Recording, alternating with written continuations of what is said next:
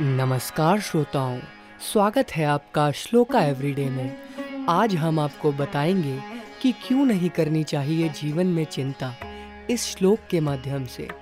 आइए, कंठस्थ करें आज का श्लोका।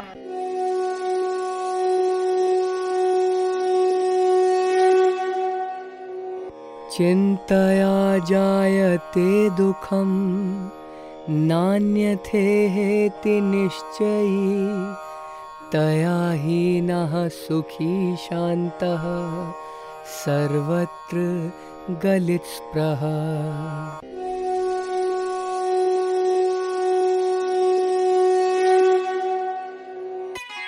गीता के इस श्लोक का अर्थ है कि व्यक्ति के जीवन में दुख का जन्म चिंता से होता है।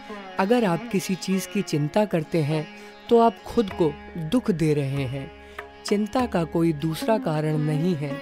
इसलिए जीवन में चिंता को छोड़ देने मात्र से ही व्यक्ति सुखी और शांत रहता है, साथ ही अवगुणों से मुक्त हो जाता है।